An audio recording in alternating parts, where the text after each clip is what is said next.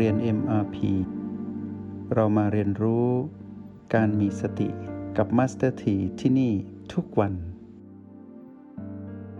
ที่ห้องเรียน MRP ของเราวันนี้ Master T จะยกหัวข้อสนทนา ว่าด้วยเรื่องของคำว่าทุกข์ เรามารู้จักและทำความเข้าใจความหมายจริง ๆ ของคำว่าทุกข์กันดีกว่า เพราะว่าถ้าเราไม่เข้าใจความหมายจริง ๆ ของคำว่าทุกข์เนี่ยเราจะถูกมันหลอก โดยเฉพาะเวลาเราได้ยินคำว่าทุกข์ขึ้นมาเมื่อไหร่ ให้สังเกตว่า จิตของเราจะมีความรู้สึกหดหู่หรือรู้สึกกลัว รู้สึกในทางนิกทีฟหรือมีความรู้สึกลบๆ กับความหมายนี้คือ ไม่ปรารถนาที่จะได้ยินหรือไปเป็นทุกข์ นี่คือความสำเร็จของมารที่เขาสามารถนิยามศัพท์แล้วข่มขู่หรือหลอกเราให้รู้สึกกลัว กับคำว่าทุกข์ตลอดมา ตั้งแต่เราเกิด เราจะได้ยินว่าไม่มีใครอยากทุกข์สิ่งนี้เป็นทุกข์คนนี้เป็นทุกข์เราเป็นทุกข์มีแต่ทุกข์เต็มไปหมด แต่เรารู้สึกว่าไม่ได้ยินคำนี้แล้ว เราไม่อยากเจอแต่ไม่อยากพบ ไม่อยากไปเป็น ตามความหมายนี้ ความสำเร็จของมารที่เขาสามารถนิยามศัพท์นี้ แล้วข่มขู่และหลอกเราได้เนี่ยเขาทำสำเร็จมาทุกทุกภพชาติ โดยเฉพาะในชาติปัจจุบันที่เราได้เกิดมาเป็นมนุษย์ เราก็จะเจอคำนี้กระแทกเข้ามาในชีวิตเราทำให้เราอยากหนีออกจากทุกข์แล้วอยากวิ่งไปหาความสุข นั่นคือวงจรที่ได้พูดไปเมื่อวันก่อนว่า มานั้นนิยามศัพท์ไว้ใน PP ลบเป็นเรื่องของทุกข์ PP บวกเป็นเรื่องของสุข PP ที่ยังไม่บวกไม่ลบเป็นเรื่องของการหลงผิด หลงผิดที่จะวิ่งหนีจาก PP ลบเพื่อไปไขว่คว้าและอยู่กับ PP บวก แต่ในความเป็นจริงคำว่าทุกข์ในความหมายจริง ๆ คือการถูกความเปลี่ยนแปลงเบียดเบียน อยู่ตลอดเวลา ตรงนี้เป็นความหมายในทางปัญญา ให้เรานึกถึงธรรมชาติของความเปลี่ยนแปลง หรือกฎของความเปลี่ยนแปลงที่มีอยู่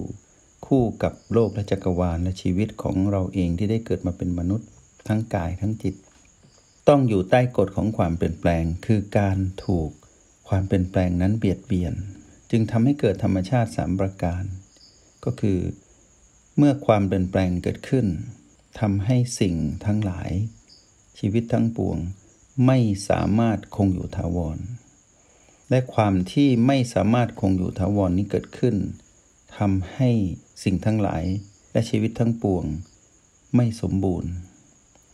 เมื่อสภาพนี้เกิดขึ้นจึงไม่มีผู้ใดใครหรือธรรมชาติใด ๆ บังคับกฎของความเปลี่ยนแปลงนี้ได้ เพราะฉะนั้นถ้าเรามองความหมายของทุกใหม่ คือ ธรรมชาติที่ถูกความเปลี่ยนแปลง เบียดเบียน เราก็จะมองเห็นเป็นกลางๆ คือปฏิวัติความคิดของเราขึ้นมาใหม่ว่า การมองเห็นสภาพของความทุกข์ที่ถูกต้องและยุติธรรมนั้น คือทุกอย่างล้วนเป็นทุกข์ แต่ความรู้สึกของเราด้วยการเห็นของเราด้วยตัวปัญญาต้องมองเห็นว่านี่คือกฎของความเป็นธรรมดา ที่ทุกสิ่งและจิตทั้งปวงนั้น ต้องอยู่ภายใต้กฎนี้ เมื่อเรามามองตรงนี้ปุ๊บ เราก็จะเปรียบเทียบได้ว่า แล้วที่มานมันนิยามศัพท์ตรงนั้นล่ะเราจะทำยังไง เราก็ตอบได้ทันทีว่า ถ้าเราเชื่อมาน เราก็เป็นผู้ที่มีชีวิตวนเวียนอยู่กับเรื่องของสุขทุกข์ในแบบของมารเหมือนเดิมทำให้เรามีชีวิตที่เหนื่อย แต่ถ้าเรามามองในความหมายของ ทุกในเรื่องของการถูกความเปลี่ยนแปลงเบียดเบียน เราก็จะเห็นเป็นธรรมดาว่า เมื่อทุกอย่างเป็นเช่นนี้ เป็นธรรมดาเช่นนี้ เราไม่ต้องไปควบคุมอะไร ให้เราเป็นผู้ดู เมื่อเรามารู้รหัสของการเป็นผู้มีสติรหัสแห่งสติเกิดขึ้น เราลองเฝ้าดูความเปลี่ยนแปลงนี้จริง ๆ ด้วยความเข้าใจเราจะเห็นสภาพหนึ่งก็คือ ตัวของความเปลี่ยนแปลง จะมีจุดสิ้นสุดก็คือความดับ เพราะนั้นที่สุดของความเปลี่ยนแปลงคือความดับ เมื่อเราเห็นความเปลี่ยนแปลงใด ๆ เกิดขึ้น คือเราเห็นทุกข์ในความหมายทางปัญญาเกิดขึ้น ให้เรารู้ว่าอีกไม่นานมันจะดับ แล้วเมื่อความดับเกิดขึ้น ความเปลี่ยนแปลงในเรื่องใหม่ก็จะตามมา และเมื่อความเปลี่ยนแปลงในเรื่องใหม่ตามมา ก็จะมีจุดสิ้นสุดของความเปลี่ยนแปลงนั้นเหมือนกัน ก็คือความดับ เพราะฉะนั้นเราก็จะไม่ให้น้ำหนักหรือให้ความสำคัญว่าความเปลี่ยนแปลงนั้นเป็นเรื่องของบวกหรือลบ ให้เราเห็นว่านี่คือความเป็นธรรมดา ทีนี้การเข้าใจในความเป็นธรรมดานี้ จะชัดเจนมากขึ้นเมื่อเราเป็นผู้ดูอยู่ที่โอแปดเราจะเห็นความเปลี่ยนแปลงที่ชัดที่สุดก็คือที่เกิดขึ้นกับ จุดที่เป็นจุดพีพีและเราก็จะเข้าใจธรรมชาติทั้งปวงว่า ก็เหมือนกับพีพีที่เกิดขึ้นตั้งอยู่ระดับไป เป็นธรรมดา พอเราเห็นความดับของความเปลี่ยนแปลง เราก็จะมีความมั่นใจในตนเองว่าเอาในเมื่อทุกอย่างมันเป็นกฎธรรมชาติแบบนี้ แล้วเราไปทุกข์ทำไมทำไมมารต้องสั่งให้เราร้องไห้เสียใจ เราก็ทำตามทำไมมารสั่งให้เรานอนไม่หลับทำไมเราต้องทำตาม ในเมื่อทุกอย่างมันมีจุดสิ้นสุดของความเปลี่ยนแปลงคือความดับ ที่สุดของทุกข์คือความดับ แปลว่าธรรมชาตินั้น ไม่ได้มีสุขอยู่จริง เป็นสภาพของความทุกข์ทั้งหมด แต่เป็นความทุกข์ในความหมายที่เป็นกลางและเป็นธรรมดาพอมาถึงตรงนี้ปุ๊บเนี่ยกำลังของเราซึ่งเป็นจิตที่ได้มาครองกายของมนุษย์นี้อยู่จิตเราเริ่มมีความเป็นมนุษย์มากขึ้น เราก็จะไม่มีอารมณ์ หรือความรู้สึกร่วมกับการถูกหลอกของมันอีกต่อไป เราจะกลายเป็นผู้ที่เข้าใจและมีความรู้สึกที่เป็นอุเบกขาหรือความเป็นกลาง ที่เข้าใจว่านั่นเป็นธรรมดา พอเราเข้าใจความเป็นธรรมดาตรงนี้ปุ๊บจิตเราอยู่ที่โอแปดนิ่งๆ พลังของสติ ได้ครอบคลุมมาในจิตเรา และเรากับสติก็รวมกันเป็นหนึ่งขึ้นมา เมื่อเรามีกำลังแล้ว เราก็สามารถต้านทานอำนาจของมารที่จะหลอกเราให้ไปเป็นทุกข์ในแบบของมารได้อย่างมั่นคง และเราก็สามารถเป็นผู้ที่เข้าใจความเปลี่ยนแปลงนั้นได้ จึงมองเห็นช่องทางว่า การที่ความเปลี่ยนแปลง หรือที่เราเรียกว่าทุกข์นั้นเกิดขึ้นกับชีวิตเราในเรื่องใดเรื่องหนึ่งตามกฎแห่งกรรม หรือตาม วิบากกรรมที่เกิดขึ้น เราจะมีภูมิต้านทานขึ้นมาทันที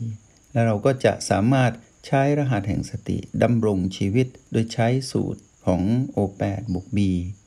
แล้วก็ประตูคือ B1 ถึง B7 ประตูและ O8 คือรหัสปัจจุบันทั้ง 9 จุดนี้มาเป็นเครื่องมือในการผสมสูตรในการที่จะแก้ไขปัญหา ในการ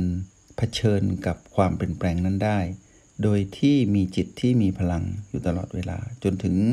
พลังหนึ่งเกิดขึ้น คือเมื่อจิตเป็นอุเบกขาขึ้นมา เราจะมองเห็นทางออก เพราะเรารู้ว่า เจ้าปัญหาที่เกิดขึ้นหรือความเปลี่ยนแปลงที่เกิดขึ้นนั้น มีที่สุดคือความดับ เราก็จะเห็นช่องทางของการจะออกจากปัญหานั้น หรือออกจากทุกนั้น หรือออกจากการถูกความเปลี่ยนแปลงเบียดเบียนนั้นอย่างเข้าใจ ทีนี้ถ้าเราไปมองความหมายของทุกข์ในตอนที่พระพุทธองค์พูดถึงทุกข์ว่าการเกิดเป็นทุกข์เราก็เห็นแล้วว่าอ๋อที่เกิดเป็นทุกข์เพราะว่าการเกิดถูกความเปลี่ยนแปลงเบียดเบียน อยู่ตลอดเวลา การเกิดก็ไม่สามารถมีใครต้านทานได้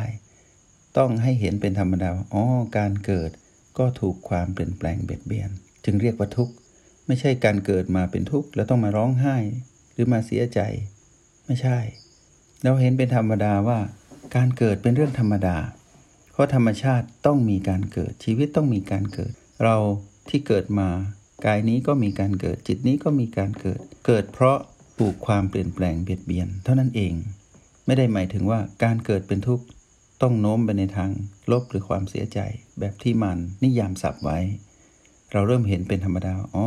การเกิดเป็นทุกข์เพราะการเกิดถูกความเปลี่ยนแปลงเบียดเบียนอยู่ตลอดเวลา พอเรามามองความแก่เป็นทุกข์เราก็เห็นว่าอ๋อชีวิตที่ดำรงอยู่มีความแก่เป็นธรรมดา เพราะความแก่คือสภาพของชีวิตก็ถูกความเปลี่ยนแปลงเบียดเบียน ความตาย ก็ถูกความเปลี่ยนแปลงเบียดเบียนชีวิต มีที่สุดของการเปลี่ยนแปลงเบียดเบียนอยู่ ก็มีความตายปรากฏให้เห็น ก็คือการเปลี่ยนแปลงในธรรมชาติคือเกิดขึ้นตั้งอยู่ดับไป พอมาเห็นเรื่องความโศกความร่ำไร เหล่านี้ก็ถูกความเปลี่ยนแปลงเบียดเบียน เป็นธรรมดาไม่มีใครสามารถหลีกเลี่ยงได้ เมื่อเป็นเช่นนี้ เรา